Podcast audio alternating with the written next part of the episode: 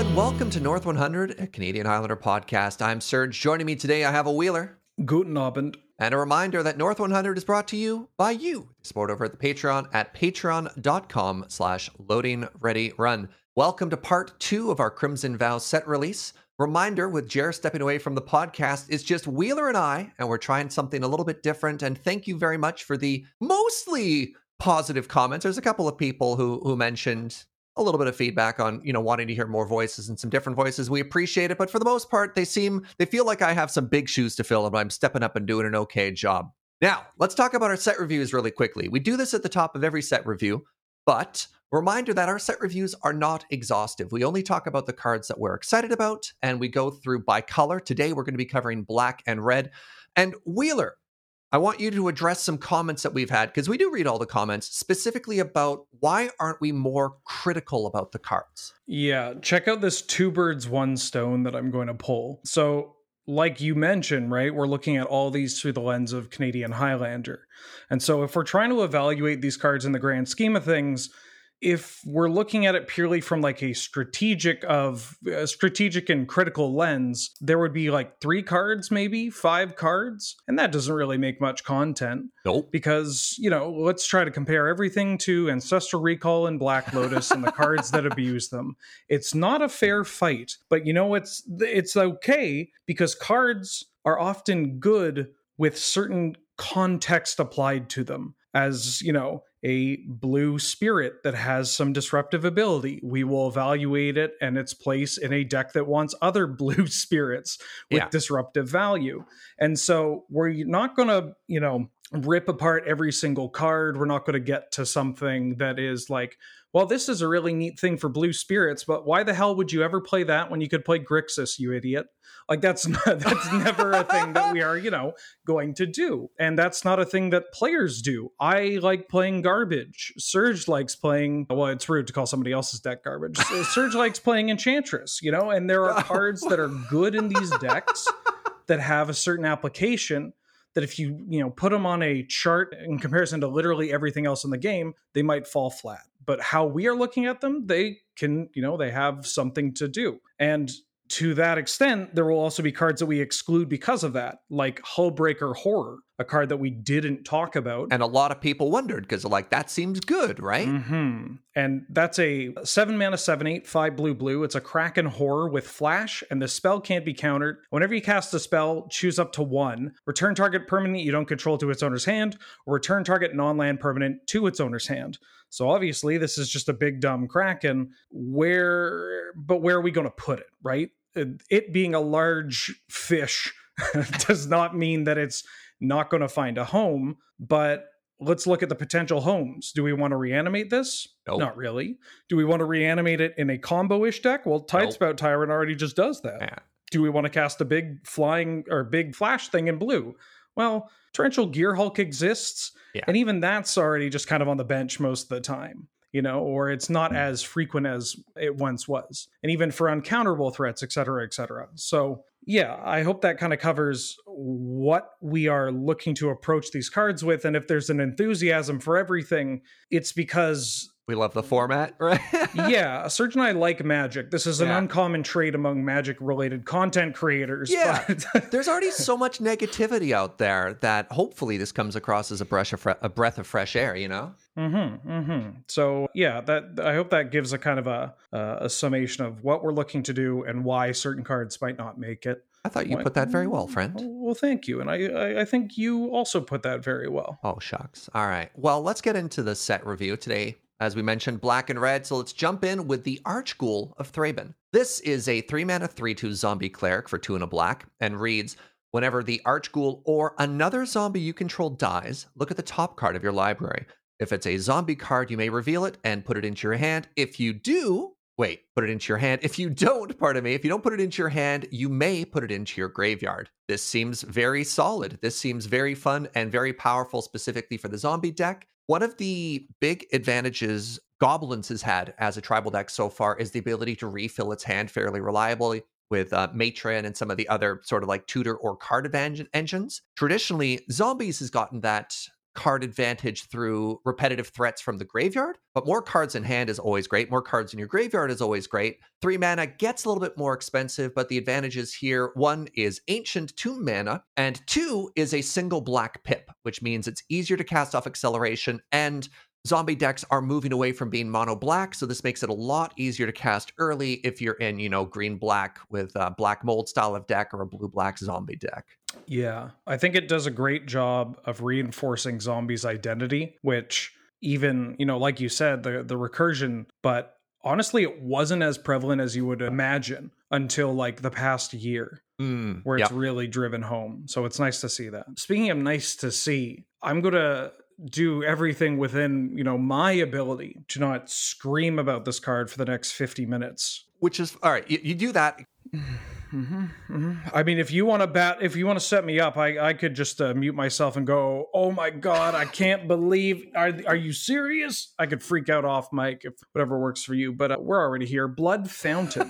Uh, Serge get this. It's one black it's an artifact and when it etbs you create a blood token which itself is an artifact. This is important. And then Blood Fountain has an activated ability of pay three and a black, sacrifice it, return two creatures from your graveyard to your hand. This might be, and this is again where the context is important, where out of all the cards in the set, this might actually be the most broken of the bunch. And that's so funny to me because I look at this and it, it I'm like, wow, five mana to get two creatures back? Snore. Yeah. But the eggs player in you, your brain starts like, oh god, I could I could second sun this. Oh, it's artifact mana off my academy. It's just so goddamn good with Black Lotus and the cards that you want to play with Black Lotus. uh, it's an artifact that it, there are two artifacts with one, which is huge. That's a lot of mana. This means with any of the other mana engines that abuse artifacts, Clan Ironworks, Urza, this is adding a heck of a lot more mana than you would expect. It is, you know, obviously a Trinket Mage target. It uh, lets you put cards from your graveyard into, or sorry, from your hand into your graveyard, which is a uh, pretty good for a deck that is looking to loot things from the graveyard and then lets you draw a card. So this goes infinite with a variety of things. And then it also just returns any creature. So not just artifact creatures, that'd be nice by itself, but it can return any kind of uh, trinket mage, any kind of scrap trawler, Myr retriever, Urza, Auriok salvagers. Yeah, yeah, yeah. It's it's ridiculous. It's ridiculous. It's I just love the way I love the way a combo player's brain works. Because, you know, I'm sitting here with like forehead level of magic, and I'm just like, okay, this is not even good and limited and then you're over there with your five head and you know and eggs and be like oh my god it's so busted. Yeah it's like this is the kind of card where i have to dig really deep and think of which black cards am i playing. Is is Wishclaw Talisman now back into the uh, point spread? Am i going to just play time sieve? The answer is yes to all of these but uh yeah wow oh. wow. Nice well, speaking of Blood Fountain, let me introduce the Bloodvial Purveyor. This is a 4 mana 5 6 vampire for 2 black black, like that ratio so far. It has flying and trample, also like that. Whenever an opponent casts a spell, that player creates a blood token, which we just talked about being good. And whenever Bloodvial Purveyor attacks, it gets plus one plus zero for each blood token defending player controls. So this vampire is going to play a similar role of a lot of the very large demons with downside that medium black has traditionally had access to, so abyssal persecutor and the like. And the question you need to ask yourself when you're playing a threat like this is do I kill my opponent before the downside kills me? And this is a pretty good clock. This is a very good clock. I yeah. I like it. It's scary. I don't I think this is the sort of threat though you have to evaluate what you're playing against mm-hmm. because mm-hmm. if I mean if your opponent's playing Blood Fountain, you might be you might be in a little bit more trouble. yep, yep. I yeah, it, it's kind of in line with these cards where it's like if you really sit down and evaluate it, it's probably not a good card to play. However, if you're a deck with Ancient Tomb, Soul Ring, Mana Crypt, and looking to high roll, it really doesn't matter. They're dying, right? They're dying yeah. right away, and there's nothing restricting you from casting it. Yeah. That's the biggest thing. I like the thing about this is you don't have it's no persecutor, right? You don't have to somehow sacrifice it to win the game. Mm-hmm. And technically, blood tokens aren't card advantage. It's not like you're giving them a clue. They have the ability to cycle. So, Yeah. but you're right. There's there's definitely a risk involved. I, I yeah, I you, I think you strap on in to ride the demon yeah. when you're Choo-choo. playing this. But as for cards that well, I mean, you might want to, you know, buckle up for something like this. A Cemetery Desecrator. It's four black black for a 4 4 zombie with menace. And when it enters the battlefield or dies, you exile another card from your graveyard, or from a graveyard, excuse me, anyone's graveyard. And when you do, you choose one. Remove X counters from target permanent, where X is the mana value of the exiled card, or target creature an opponent controls gets minus X minus X until end of turn, where X is the mana of uh, mana value of the exiled card. Black and Menace uh, go together like peanut butter and jelly. There are no good blocks that you can ever make, and my god, can a reanimator deck actually just hard cast this card? Yup. Yup. It's this is this is one of those cards where I am so happy that it's you know I might not have to play against it at a Canlander night in the like reanimator stompy decks or the big black decks because the card will be so expensive due to commander players and so Canlander players might not own one. Yeah, like I, there's no way I'm spending ten dollars on this. Ten bucks, I yeah yeah. You think this is going up? All right. Oh well, I mean it's a giant it's a it's a giant mythic zombie with a whole bunch of abilities. Yeah, that's fair. That's and really so funny. yeah, but I don't know. I'm I'm excited to at least at, as as someone that does like Commander, I'll be grabbing a copy of this. But Yeah, I got two decks. I want to put this in: uh, the Rock mm, and Recurring Nightmare. oh oh yowza. Yeah, yeah, yeah. I'm not thinking like all in Reanimator. I'm thinking those grindy attritiony games where one Cemetery Desecrator is fine, but I want I want like three Cemetery Desecrators in one game. You know. Yeah, I feel you.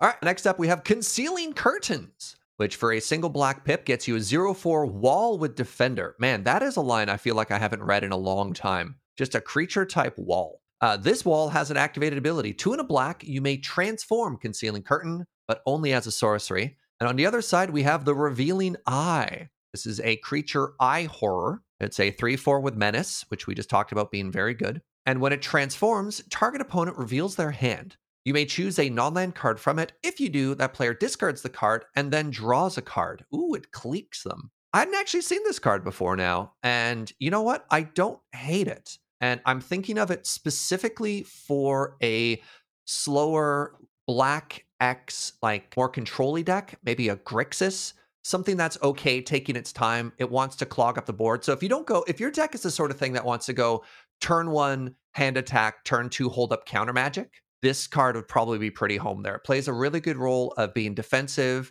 It lets you set up behind it. And then when you're ready to turn around, when you're ready to be aggressive, when you're ready to try and resolve a threat on maybe on turn four or turn five, that activated ability will let you sort of clear the way and possibly even be a decent threat. This card isn't tremendously exciting, but honestly, a one drop, a one drop wall, yeah, I don't hate it. It's kind of funny how Grixis now has three zero fours between the egg that we got last set, thing in the ice, and this that all end up being very annoying for aggressive decks. You know, we're not giving you a whole bunch of life gain, but we will give you big booties. Mm. And one thing that you didn't touch on, Serge, is that that unlike Thing in the Ice and the Smoldering Egg, is that this card is has a lot more strength against blue matchups as well. Some would say that it's curtains for you.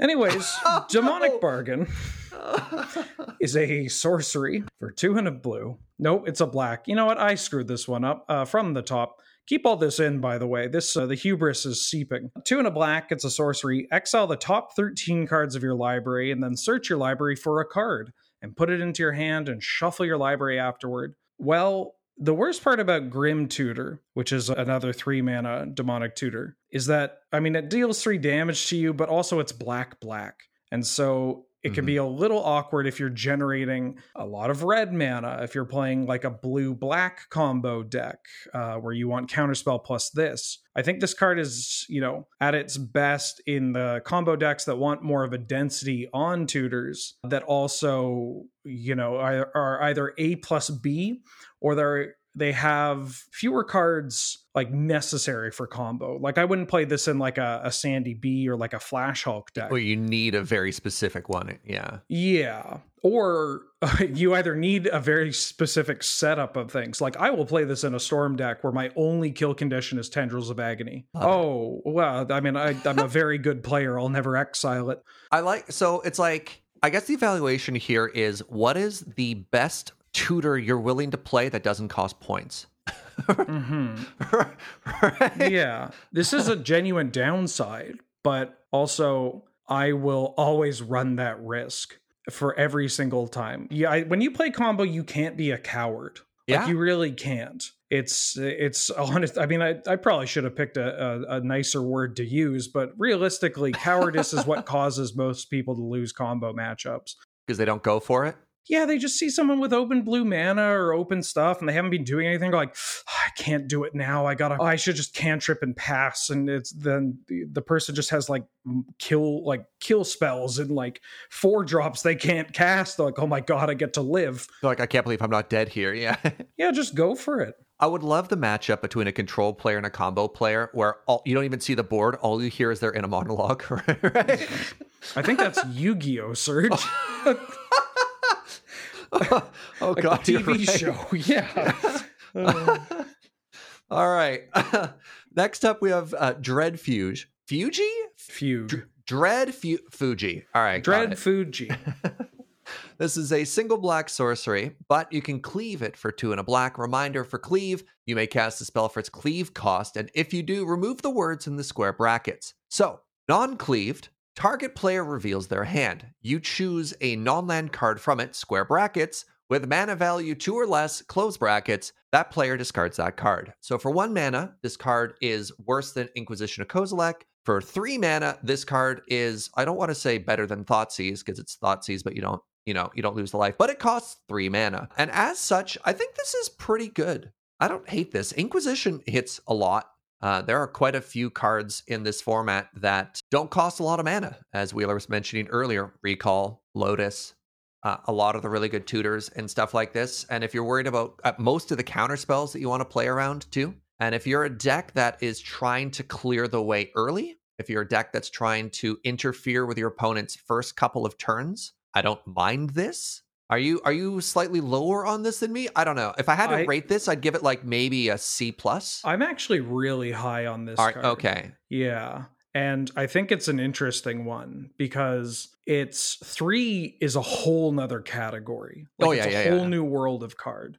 But usually hand attack, especially early hand attack, you are clearing the way so that you can get something else down or setting yourself up. And so hitting twos, be it mana acceleration, disruption, counter spells, whatever, is a okay. And later on, when you want to double spell with this, you know, I want to rip that counter spell in their hand and then play my big spell, or rip their counter spell and kill their thing, then for one mana, it's still going to be valid. And yeah, you can cleave it later on if you absolutely have to get something out of the way, and that's okay too. The great Robin Sorensen, Oh yeah. he uh, Uh-huh. was talking to me about this card and uh, about Canlander in general. And like three is the powerhouse number in our format Oko, opposition agent, all that jazz, right? There's so many good threes. And he was of the mindset that threes are bad. well, that's not fair. Uh, the threes, In what respect? Yeah. well, it, threes are like, they're too chunky. He he thinks that, you know, the future of Canlander is two CMC. Well, it's that like if you are going to play these very cheap, you know, heads up hockey attrition-y kind of cards, like if you're going to try to approach it more like vintage or legacy, you know, where you're trading these very uh, cheap efficient spells, then like you want more twos and ones, and then why go three when you can go four? All right. So you, you're wait. Oh, interesting. One, two, four. I was gonna. I thought you were saying that three was the new four. No, but you're no, saying no. skip three entirely. One and two acceleration into like actual haymaker bombs. He was preaching four, one, two, Ah. and four. And uh, after getting my ass kicked by Urza Lord High Artificer in just straight up blue white control, I was like, oh, yeah, you know what? We should just be playing more of these Haymaker fours that they've printed. Interesting. Okay, okay. And that makes so. I mean, here's my next question then. Mhm. For a long time, the hand attack suite has been Inquisition, Duress, Thoughtseize, and if you're playing pretty heavy black, you could also splash for Hymn to Tourach. Is it Mhm. now five discard spells is your starting point?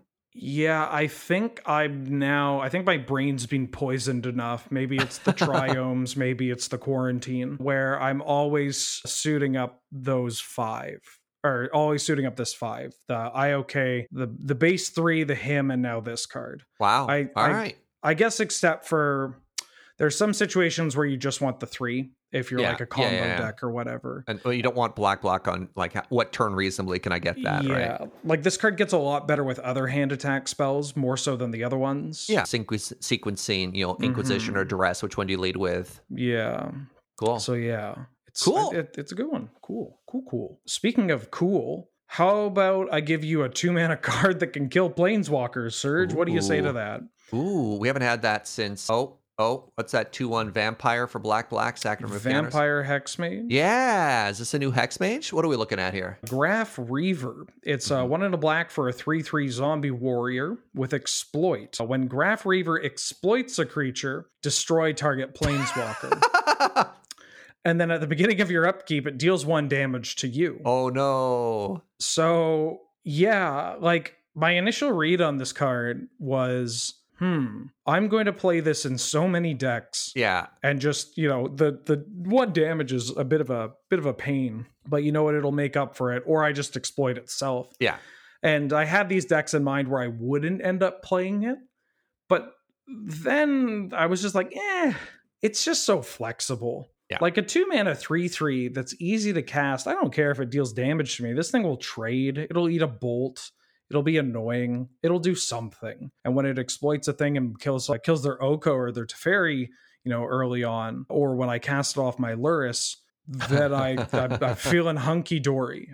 So obviously it's an auto include in, in zombies. It's an auto, Mhm. you know, goes great in Lurrus decks. Is this a card that you would play? I mean, obviously Lurrus is probably in Death and Taxes and stuff like this, but is this like a good enough answer in that style of deck? If if Yeah. DNT didn't have Lurrus, would you play Graf Reaver as an aggressive threat? I th- I think so. I think this card is going to be is going to prove to be very strong and at home in basically any deck with black that plays 14 or more creatures, you know. Like even like a control a more modernized control deck with Murktide Regents and Gurmag Anglers and whatnot. I think I'm likely to just play this because it's such a free roll. Heck yeah. Mm-hmm.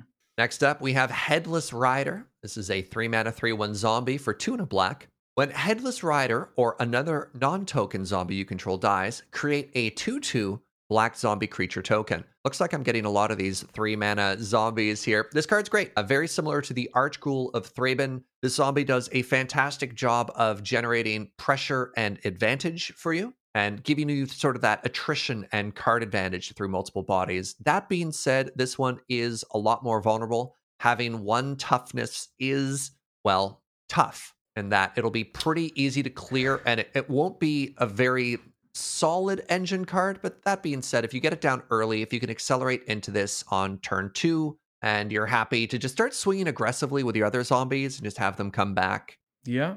It's it's kind of just a zombie for the sake of zombies. Yeah, that's kind of what I'm saying there. It I, it's not a lord, right? This mm-hmm. isn't this isn't the sort of three drop that you slam down and all of a sudden your board gets qualitatively better. If you have if you've gone wide, pretty happy, but you know, accelerating this out by itself is not as spicy as adding this to a board where you already have, you know, two or three other zombies. Yeah.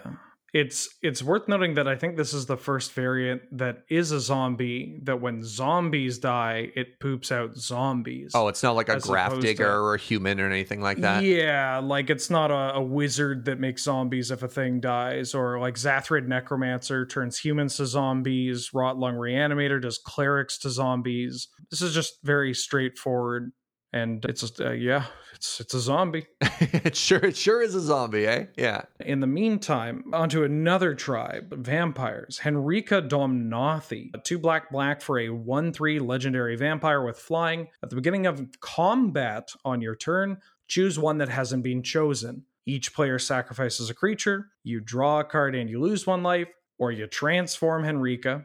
Henrika turns into Henrika Infernal Seer, which is a 3 4 flying death touch life linker. with one black black. Each creature you control with flying, death touch, and or lifelink gets plus one plus zero until end of turn. So this is like a, a night like this is the your Nighthawk commander. If you needed Nighthawk tribal, giving the people what they want. You yeah, know. yeah, yeah. I I think this does enough that I could see it in a as a, as a like role player up top in a deck like a mono black control deck or a mono black or a black green mid range deck because there's a lot of stuff with flying, right? There's a lot of stuff with death touch and life. Like that's basically every creature that your deck is going to play. Uh, you know, all the way from the bottom of Mire Tritons up to Gonti, Lord of Luxury, or Kalitas and whatnot. And I think that if you're playing a deck like that, you kind of need your four drops to have lifelink, to have mm. something to recover from all of the like trading down you've been doing with Ragavans or harsh mentors. And so it the added like little utility of you don't have to immediately change it into a 3-4 if you're not super relevant, you know, if you're not going to uh, activate it to get any kind of combat out of it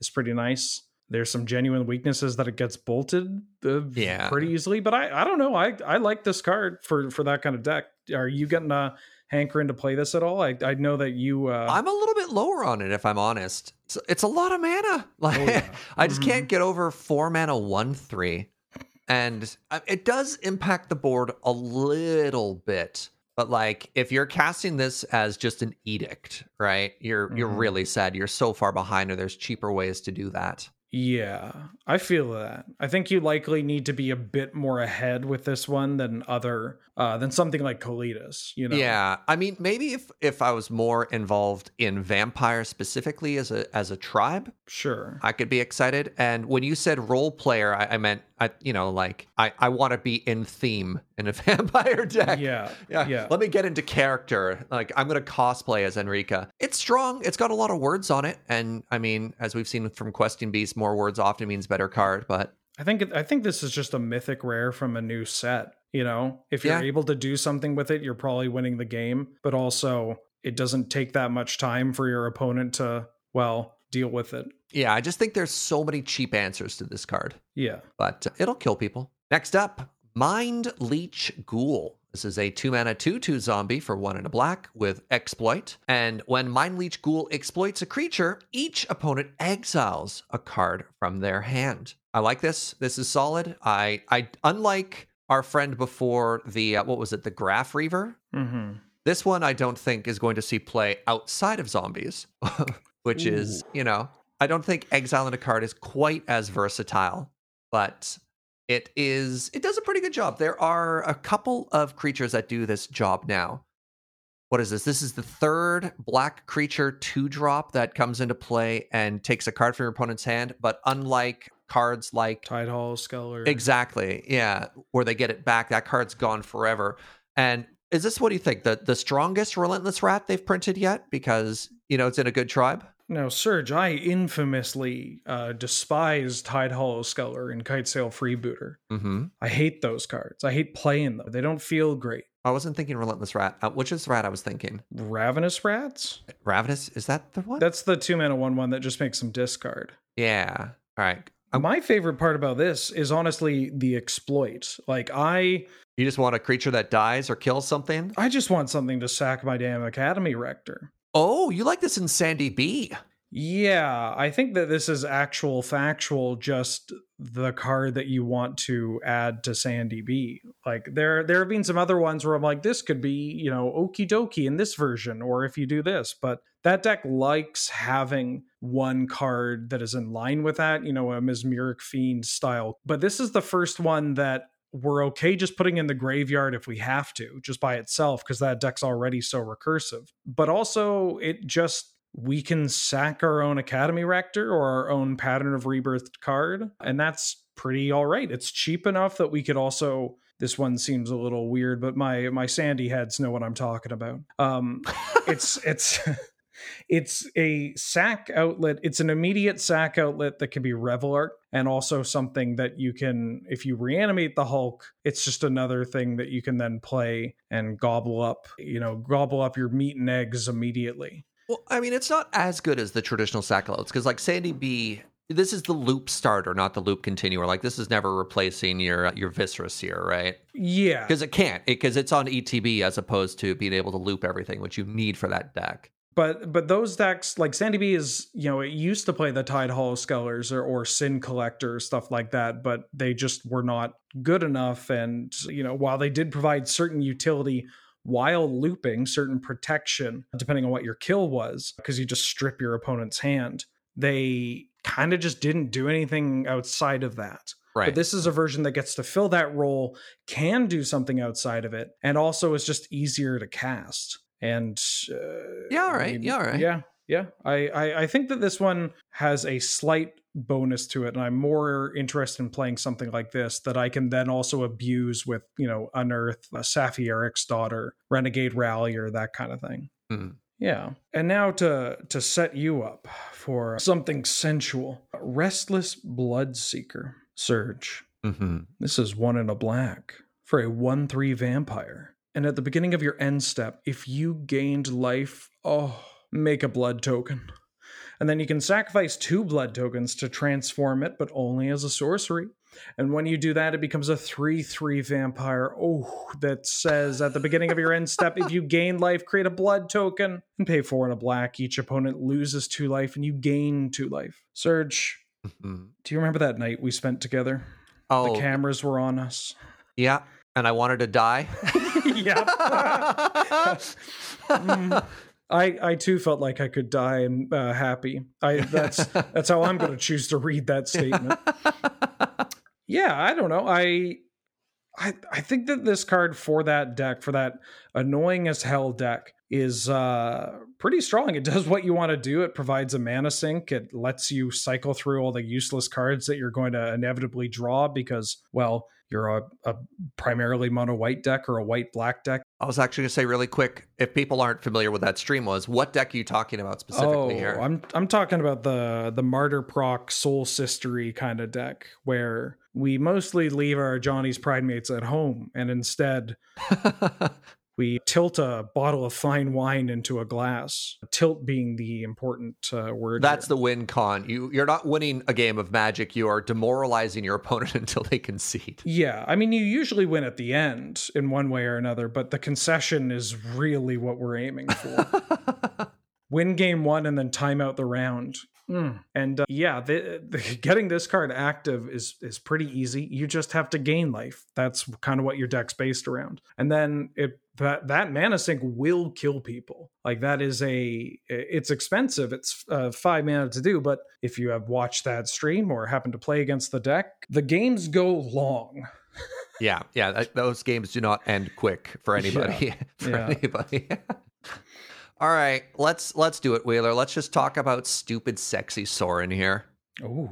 Yeah, we got uh, Sorin the Mirthless. This is a four mana, four loyalty Sorin type planeswalker for two black black. The plus one ability reads Look at the top card of your library. You may reveal that card and put it into your hand. If you do, lose life equal to its mana value. Minus two, create a 2 3 black vampire creature token with flying and lifelink. And negative seven, Sorin deals 13 damage to any target, and you gain 13 life. And I think this Planeswalker does a pretty good job of meeting the minimum criteria you want a Planeswalker to do. Needs an ability that protects itself, which those vampire creature tokens do a great job of. It wants to provide card advantage in some way, which the plus one ability is great. I also like the difference between this plus one and traditional Bob, which is you may reveal it. So if you, you know, you accidentally flip a an Eldrazi or something greedy off the top, you don't have to dome yourself for a million. And its ultimate should win the game. And there's, I think there's very few situations, unless you're playing specifically against Ben Wheeler in that last matchup, if you're doming somebody for 13 damage, that you're not just winning on the spot. So I think this is a fine, passable planeswalker. That being said,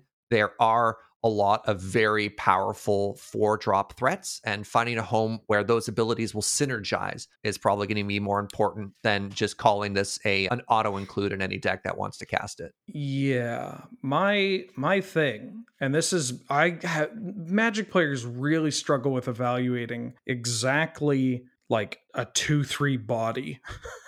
with a Hmm. two three bodies or one two bodies with defensive abilities attached to them are consistently underrated right or are- they're consistently not evaluated as as strongly as they they should be It's very strong. Yeah. they're just so annoying Yeah. like they're Yeah. and they're not annoying until you realize like oh my unholy heat doesn't kill this Hmm, interesting or you know or oh my Aven Mindcensor can't trade with this card it blocks my goblin guide okay My Ragavan. yeah exactly it's it, it, it just like honestly previous Sorins have shown that the Sorin from Khans of Tarkir Sorin solemn visitor you know it pooped out 2-2 vampires but its plus one was uh, until your next turn creatures you control get plus one plus zero and lifelink and like that is just a very large swing Yeah. Oh God. Yeah.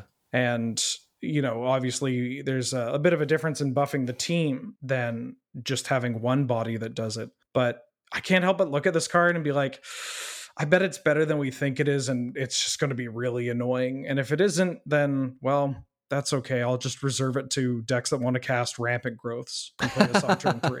Yeah. but oh my god i can we talk toxrill that that was a bad joke. Toxrill the corrosive a five black black for a seven seven legendary slug horror. At the beginning of each end step i repeat each end step put a slime counter on each creature you don't control Creatures you don't control get minus one, minus one for each slime counter on them. Whenever a creature you don't control with a slime counter on it dies, create a 1 1 black slug token, and then you can pay a blue and a black to sack a slug and draw a card. I. this.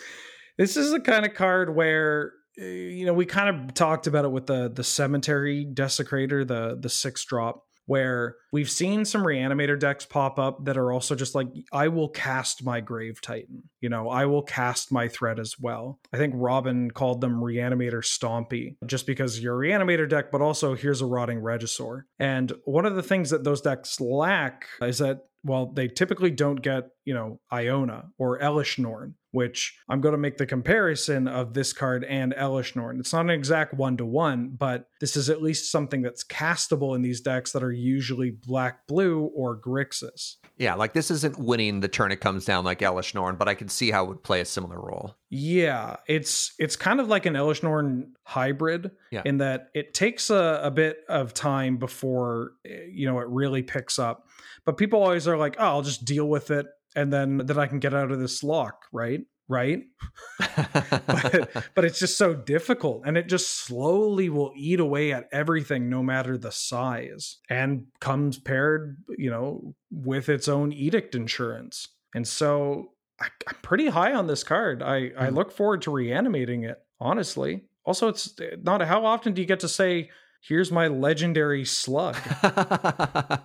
All right, fair enough, fair enough. Uh, next up, we have Undead Butler. How did I end up with all the zombies? Uh, whatever, it's an Innistrad set, it makes sense. Undead Butler is a two mana, one, two zombie for one and a black. When it enters the battlefield, mill three cards. And when the Undead Butler dies, you may exile it. When you do, return target creature card from your graveyard to your hand. I don't love this, Wheeler. That's fair. Do you like it? Do you like it in zombies? If this was a 2 1, I'd like it more. But as a 1 2, I don't quite think it does what you want it to do in an aggressive deck or even in the, the sort of looping threats of zombies. I think I'd play this in Gladiator. I don't know if I'd play this in Highlander. Yeah, I think this card kind of struggles from the uh, setup of I can think of a zombie variant that would want to play this. You know, like uh, if you were a zombies deck that was more aristocrats oriented, you play because then you you get a couple more blood artist effects that are zombies themselves, but typically they're black white. But but even then, it like it returns it to your hand, not to play, and the undead Mhm. butler exiles itself, so it doesn't even do a great job of looping. I think it's I think this card might be a trap. Yeah,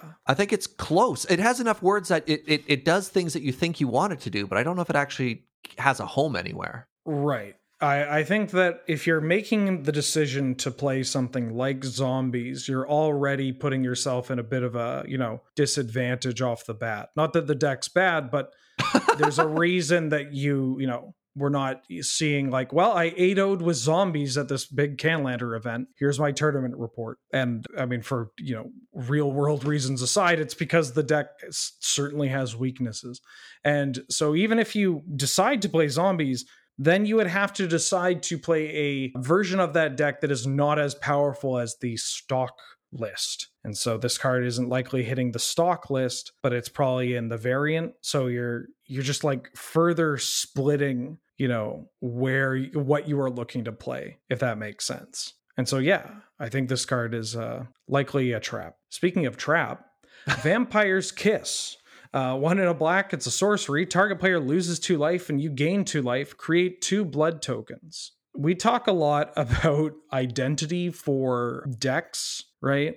Like, why, if you're going to play a Rakdos aggro deck, you have to do something other than just being a bad version of mono red. And, you know, what that looks like might not be playing you know, hand attack or other cards that you would associate with black. And in the list of cards that people constantly list when it comes to, hey, Ben, have you thought about playing black red aggro with what is it? Bump in the night? Well, Bump of the Night's the big one. I was trying to avoid the meme. I mean, honestly, people, there was a legacy deck that did really well, playing like four copies of Bolt, four copies of Chain Lightning, four copies of, of like Bump, mm-hmm. right? Like that. That was a real deck for a bit. Yeah, Sovereign's Bite is the big one where somebody, I, not I say somebody, but this is I, tens of well tens of people right. over the years. Sure. Okay. So yeah, you, you got this like weird bad burn spell. Keep going. Sorry. Yeah, it's just a bad burn spell. I guess is what I'm getting at. Where you can try to paint this picture of like, well, I mean,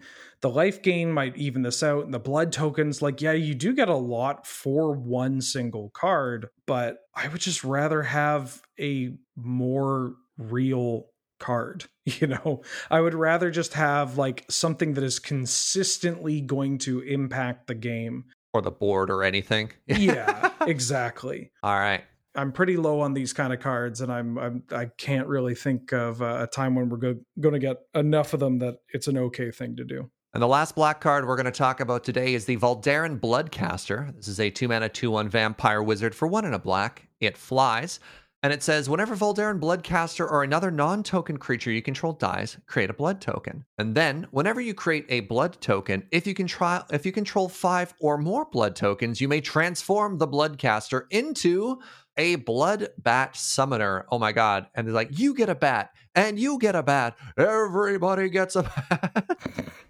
this just is jump, just jumping up and down on the cushions. Yeah, yeah. I think I love blood.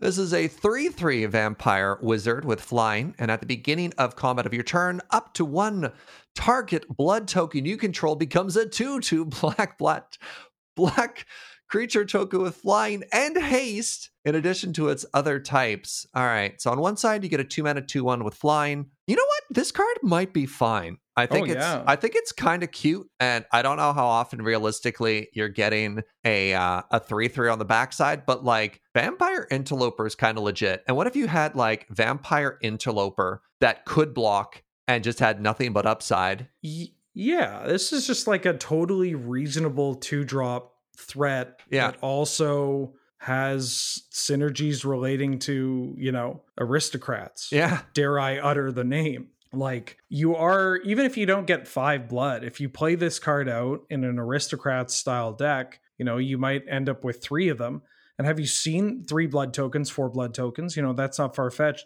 And have you seen the kind of cards you play in that deck? Wow, they're bad. and sometimes, you know, you see, you have your like third Tukatongue Thallid in your hand. God, I wish I had any way to get this out of my hand for anything else. Yeah. Please make this like a planeswalker instead. Or, you know, please give me a second blood artist so I can actually do something. And this will help you cash in. And, you know, that's a deck that also plays its fair share of cards cards like Bloodgast and Scrapheap uh, Scrounger.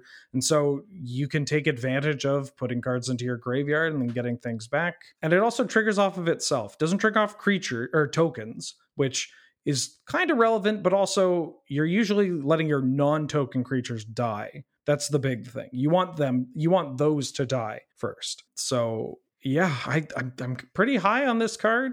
It's it's good in the decks where you want to play it. Starting off red, we have an Is It card.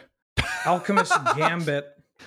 It's uh, one red red for a sorcery that has cleave, and the cleave is for four blue blue red. So again, when you cast the cleave, you get rid of the brackets. Take an extra turn after this one. During that turn, damage can't be prevented. Brackets. At the beginning of that turn's end step, you lose the game. Brackets. Exile Alchemist Gambit. So you're either paying three mana for a final fortune style of effect, basically a time walk that says on this extra turn you're going to lose the game at end of turn, or you're paying seven mana for just a just a time walk. And then you have the exile attached to it as per all modern time walks. I think I'm good. Like I think we have enough time walks. Wait, what? Hold on. Hold on. What did you just say? I don't know. Like I love a good final fortune. One of my favorite decks with those was I played a goblins list with time walk and the point spread, and I oh, played oh, yeah. all the three two mana final fortunes. And so there are three of those at two mana. So I don't know if we need a fourth at three, and I don't know if we need another big time walk that exiles itself at six or seven. And those two like different types of cards don't really intersect usually play one or the other. So, not super high on this card. Next up, we have Ancestral Anger. This is a one mana sorcery for a single red pip that reads Target creature gains trample and gets plus X plus O until end of turn, where X is one plus the number of cards named Ancestral Anger in your graveyard plus draw a card. So obviously, all of the text on this card is basically irrelevant other than target creature trample. And this is very good specifically in the prowess style decks where you're trying to cast a bunch of spells, make your creatures get as quickly as possible. And honestly, you'd think draw a card is one of the more important lines on this, but trample puts in a lot of work. And if you've played standard in the past couple years or modern and you're used to the the is it Phoenix style deck, this uh, this card is going to find a home. Is it spells, maybe uh, Mardu decks that want to play Berserk, Muscle Wizards. Okay, well, for the record, I think the plus one is also pretty relevant. Yeah, that's. I mean, that's fair. Yeah, I, I think that if if it didn't also boost the power, this is likely just kind of staying at home because we have, or for very niche decks, because we have Crash Through that already does that. Yeah, yeah, exactly that. Yeah. But yeah, it, it's wild how many of these trample pump spells blitz cards that we've received. Can we come up with a name that is cantrip trample? Cantrol? Tramp Tramp? trip? Okay. Maybe not.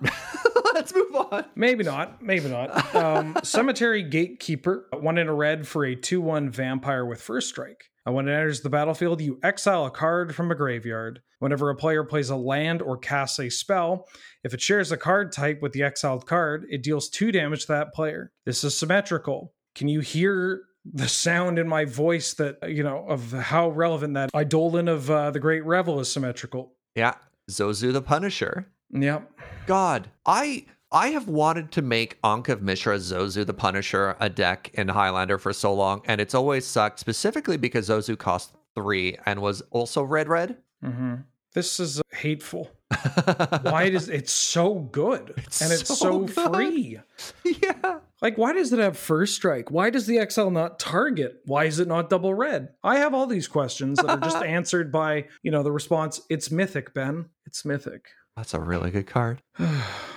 Yeah. Uh, we got another Planeswalker. Let me introduce you to Chandra Dress to Kill. This is a three mana, three loyalty Chandra type Planeswalker for one red, red, or Chandra mana, basically. Uh, the plus one ability is add a red. Chandra Dress to Kill deals one damage to up to one target player or Planeswalker. There's a second plus one ability, which is exile the top card of your library. If it's red, you may cast it this turn. And minus seven, exile the top five cards from your library. You may cast red spells from among them this turn, uh, not even for free. You just can if you want to. And you get an emblem with whenever you cast a red spell, this turn deals X damage to any target, where X is the amount of mana spent to cast that spell. And that's why those spells aren't free, is to make that emblem relevant. I think this Chandra joins a long list of other three mana Chandras that just doesn't quite do enough. Notably, the damage doesn't go to creatures, so it doesn't protect itself. The card advantage is kind of neat, but that's more relevant the turn after. Like four mana Chandra, that gives you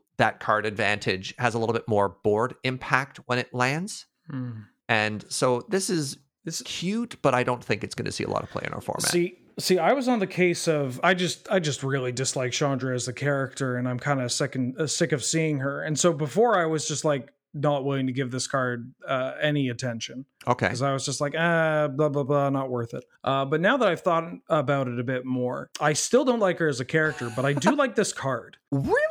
All right. Yeah. So I, I think that the fact that she can add mana immediately, which in a deck with a bunch of red spells, you play this, tick it up, you know, you can peck off a planeswalker or a player. That part doesn't matter as much on the turn you play her, but it'll be somewhat relevant. Also makes playing her against opposing planeswalkers that have, you know, potentially down tick to deal with your threat. But you just add a red, which means you can bolt, unholy heat, chain lightning, any red one drop.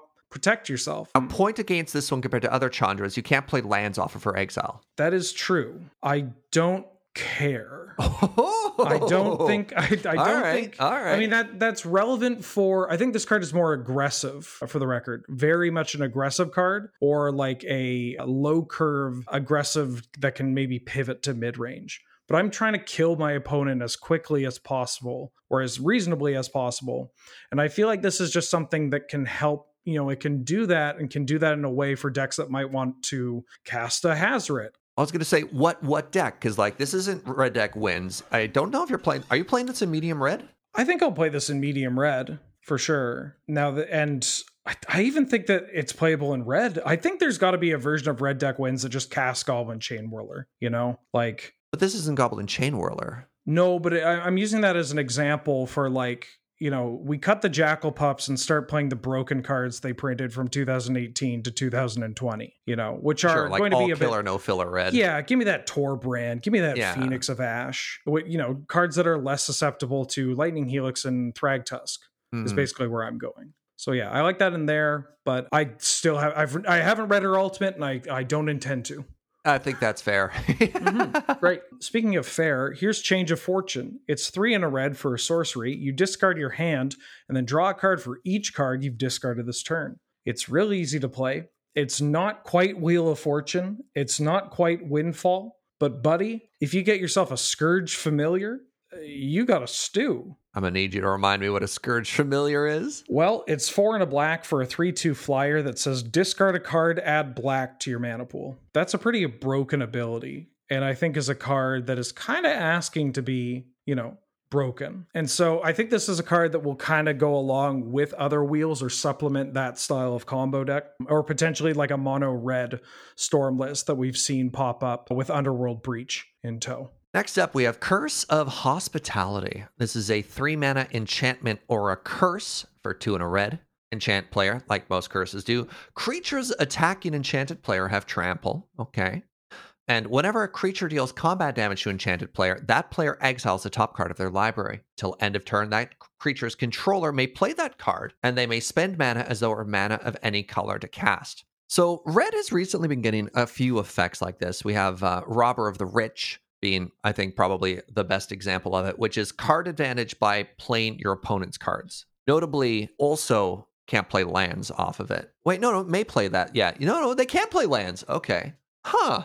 My biggest complaint with this is it's not a creature.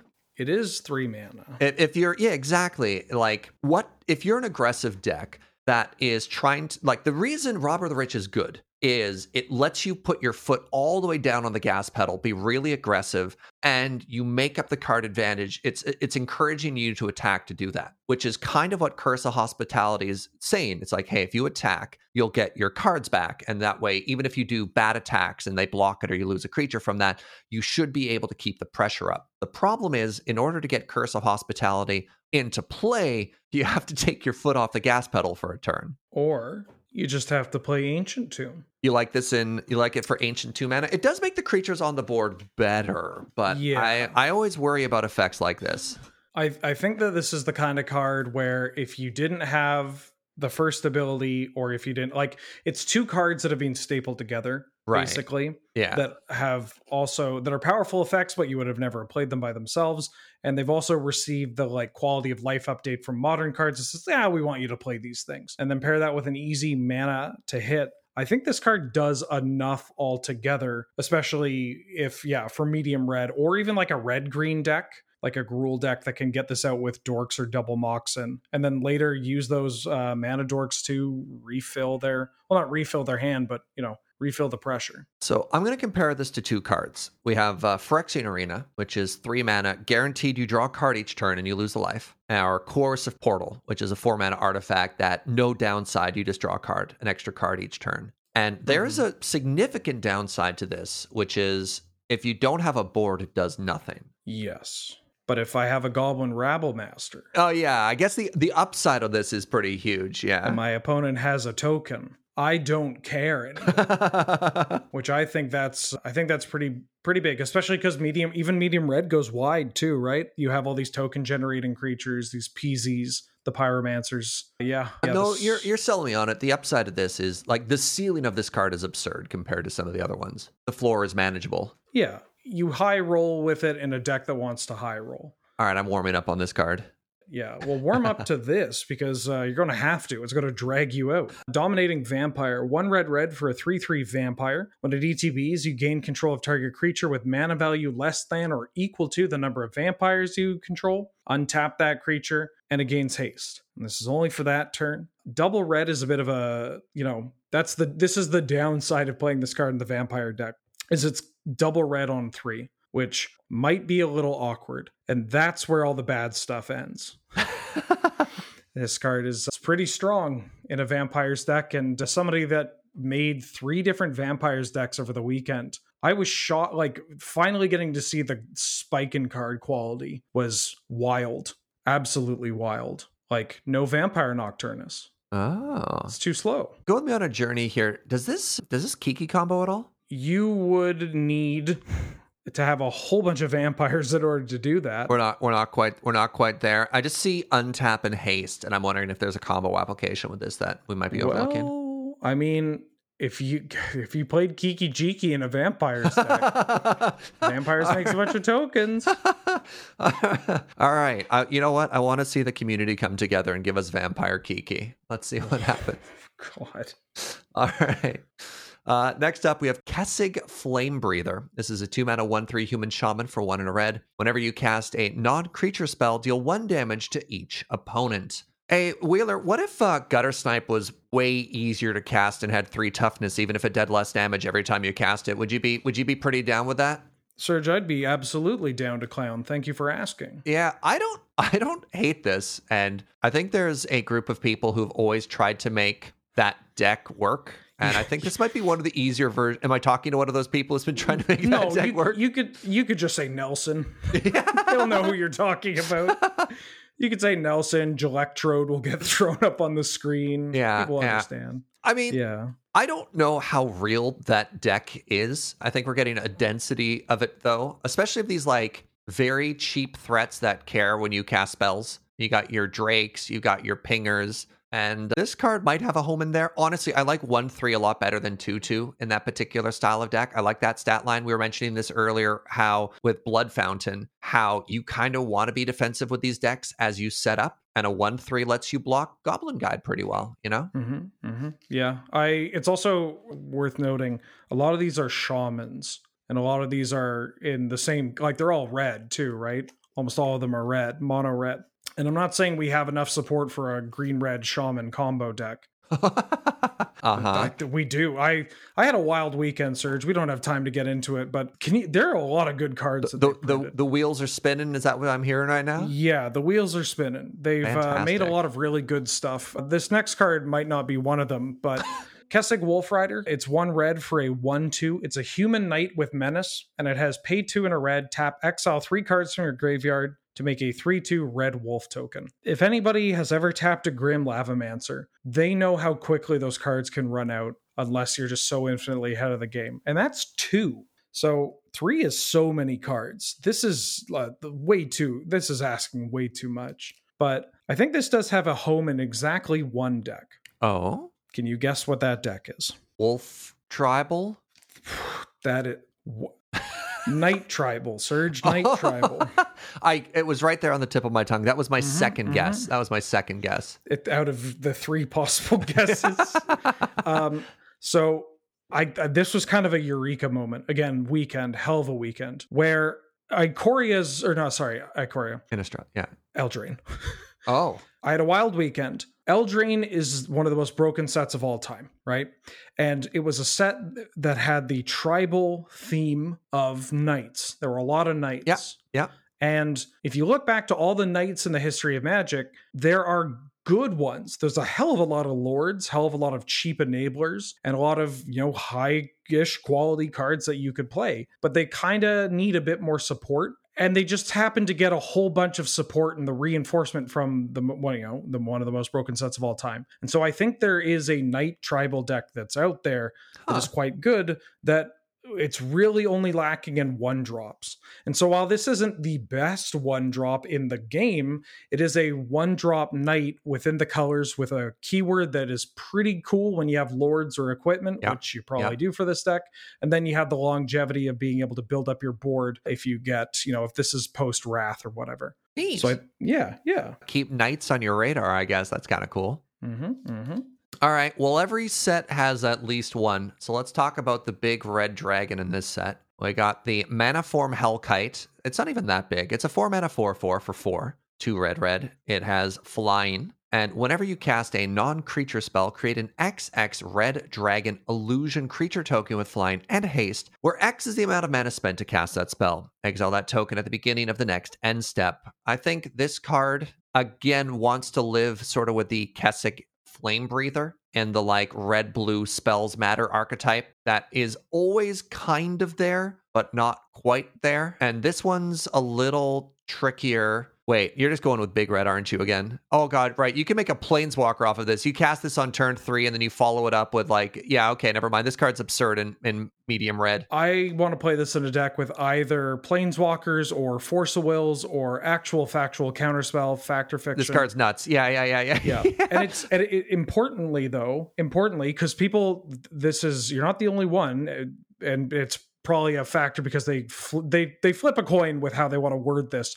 You x out at the beginning of the next end step not end of turn. Yeah oh my god all your counter spells. This is literally eot fofyl end of Oh turn factor God. fiction you lose but because of dragons. This does a pretty great impersonation of shark typhoon oh yeah. You know, like if you actually get that on the board but like this is the dream this is the a like a livable dream of what everyone wanted shark typhoon to be. It makes shark typhoon look like giant shark. A card a six mana card from the Yeah. dark. It's not very good. Yeah this card's absurd. I think this card is cracked in half. All right no thank you. Thank you for giving me a second to correct myself. I'm like wait a second. I, as i was talking i was reading it again. I'm like oh never mind. This set does that to you a whole bunch. And here's another great example. Reckless impulse. It's one in a red. It's a sorcery. You exile the top two cards of your library. Until the end of your next turn you may play those cards. So much like we've seen other versions of this kind of effect in the set, this is if you don't play these cards immediately, that's okay. You get to wait until your next turn and you can play them, meaning you can play off play lands off of this card. I think that this card is mostly going to be at home in a the mono red storm deck or like that spell slinger deck that you mentioned, Hmm. which it's it exists. The truth is out there, but I can't really see myself playing this in like a red blue deck or a more like normal hashtag normal archetype especially because you know we just got two really strong cantrips yeah they just have better draw spells already right mm-hmm. yeah i think you need to be playing this due to the limitations of the colors of your deck or the limitations of the you know the control that you have your your self control your yeah i just gotta exile cards wheeler yeah I, I feel you i feel you Next up, we have Volatile Arsonist. This is a 5 mana 4 4 creature human werewolf, notably not legendary. For 3 red red, it has menace and haste, and whenever it attacks, it deals 1 damage to each of up to 1 target creature, up to 1 target player, and or up to 1 target planeswalker. And it's got the daybound nightbound mechanic, so at nighttime it transforms into the dire strain anarchist which is a 5 5 with menace and haste. And whenever it attacks, it deals 2 damage to up to one creature, player, and or planeswalker. So, downside, this card is 5 mana. Upside, this card does a lot when it hits the board. This is a very good impersonation of a lot of very good dragons. And instead of flying, it has haste. I like this. I like this as a top end threat in uh, in a medium red deck. I want to. I, I, anytime I say medium red, I feel like I have to check in with you. But I think this does a pretty good job. I'm so conflicted because I'm I'm with you. This does so many things. It might as well read five mana, murder your opponent. Yeah, yeah. Clears their clique. It just it just it's so big. It does so much, but that is such a competitive slot. Mm, right. Does it do enough in comparison to what else already exists, right? Yeah. And and chances are, you know, it does. It it kind of has this weird thing of like we medium red could move away from cavern of souls naming dragon to now cavern of souls naming human because you know you just have all these mom and pop thopter shops magus of the moon of course i'm using examples that came out half a decade or more ago but you get the picture you you have a bunch of stuff that you want to push through that doesn't necessarily have to be a gigantic dragon. Where I think this one will show up is that, well, the flip side, it's a 5 5. That survives a wildfire surge. You want a big red with this bad boy? Oh. yeah. I have been known to wildfire once or two in my in my magic career. Mm-hmm. And big red's being known to not be able to do anything on their turn. So Nightbound, here we come. But closing out with a card that is a little less exciting, but ultimately I think will make a larger splash. Apologies to the arsonist. Is Voldaren Epicure. It's one red for a one-one vampire, and it, when it enters the battlefield, it deals one damage to each opponent, and you create a blood token. I think this card's pretty good. You know, it comes with a shockingly large amount of value. The fact that it's a vampire means that I'm probably going to play this in vampires. In fact, it's in my vampires list. But it's also just like it does so much. It's a body that domes your opponent immediately and then also lets you cash in any excess lands you have or dig for lands, letting you keep greedier hands. Like, are you comparing this to Thraben Inspector, sort of just like an undervalued one drop that actually has a lot of versatility? Yeah. I think I'll I, I think so. I think that this is this card will prove to be a bit better than it looks on the front. All right. And will potentially, you know, find a home in more than just mono red, maybe even black red, but maybe even a combo deck, honestly. Like it's cheap enough and domes people out. I'd be sure this this might just be a, a worthwhile flash haul conclusion. Who knows? Uh, as a part of the package, but I digress. Yeah, yeah. This card, I mean, modern players seem to like it, so and they've never been wrong. I'm just I'm just shocked that two of the cards specifically that you've talked about today are commons that deal with blood tokens and and maybe that just talks about blood tokens being more powerful than I think they might they might look. Serge, I could do a TED talk on blood tokens and why they're messed up and huh. that only a quarter of that TED talk would be me chewing out any slack-jawed Twitter person that says, "But they're just worse clues." I, I was literally going to say, like, I think a lot of people just imagine them to be worse clues, but I, th- I think those people also undervalue just how valuable putting cards in the graveyard is in our format. Mm-hmm. And one is less than two. in fact, it's half as much. It might be half as much, but it significantly more than I don't know. I liked where you were going with yeah, this. Yeah, we don't yeah. even need to close that. yeah, yeah don't, don't need to land it. All right.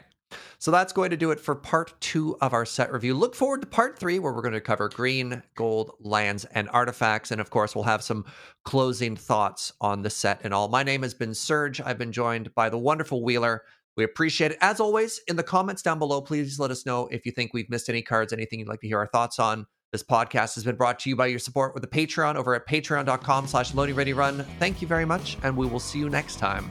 Bye.